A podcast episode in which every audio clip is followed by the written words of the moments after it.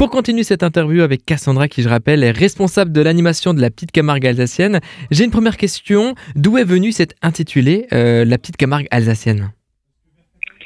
Alors ce nom, il vient du journaliste Luten qui, euh, dans les années 70, faisait en fait référence à la grande Camargue qu'on connaît dans le sud de la France, hein, justement parce que euh, les milieux naturels qui sont similaires en fait, tout simplement.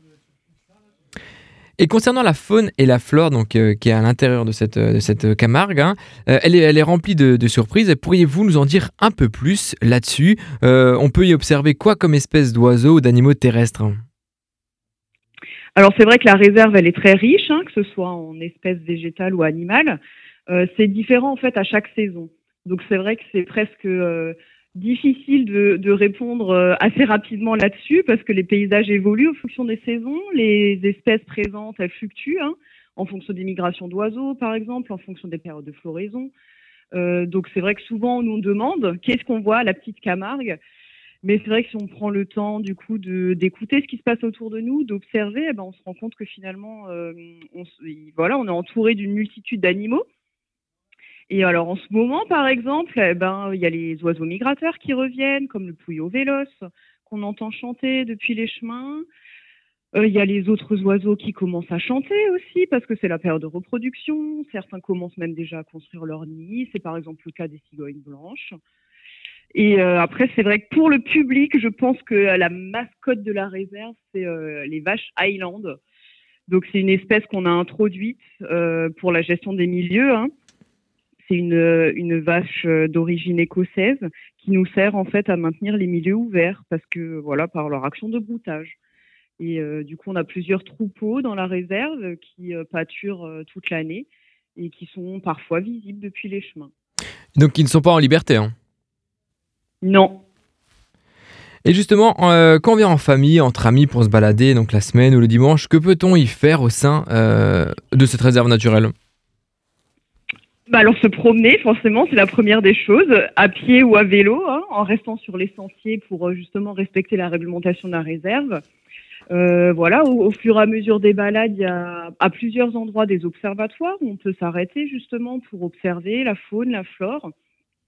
Nous, dans le cadre de notre activité de centre d'initiation à la nature et à l'environnement, on propose aussi des animations sur la réserve, mais aussi sur tout notre territoire, parce que notre territoire d'intervention, il s'étend sur 46 communes, hein, tout Saint-Louis agglomération et quelques communes de Mulhouse-Alsace agglomération aussi, celles qui sont le long du Rhin.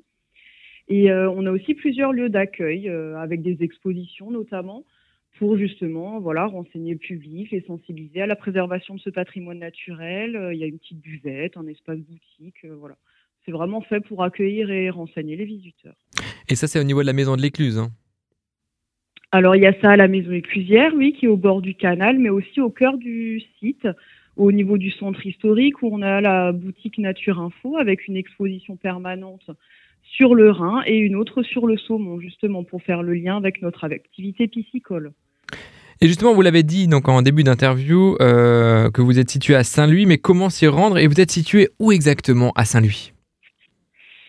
Euh, alors, où exactement à Saint-Louis Donc vraiment pour accéder justement euh, au niveau de nos bâtiments d'accueil, il y a deux, deux endroits possibles hein, pour se rendre dans la réserve. Il y a justement par exemple à la maison éclusière un endroit où vous pouvez vous garer sans problème, ou pas très loin non plus, le parking du stade de Lau, euh, qui vous permet du coup de vous garer à cet endroit-là et d'accéder du coup euh, par la, dans la réserve naturelle de l'autre côté. Ça, c'est vraiment pour accéder au centre historique. Mais après, comme je vous l'ai dit, la réserve, elle fait presque 1000 hectares, donc c'est vraiment très très grand. Donc si on veut aller plutôt du côté de l'île du Rhin, à Kems, euh, il faut du coup se rendre justement à Kems et se garer au niveau des écluses. Voilà. Merci pour toutes ces informations avant de pouvoir euh, vaquer à nos occupations et, se quitter. Euh, auriez-vous un site internet pour avoir des informations complémentaires ou un numéro de téléphone pour vous joindre?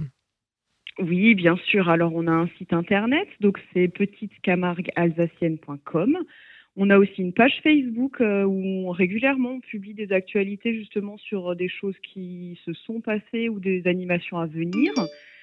Et le numéro de téléphone, du coup, c'est le 03 89 89 78 59. Merci beaucoup Cassandra, belle journée à vous. Et de rien, merci à vous aussi, bonne journée. Au revoir.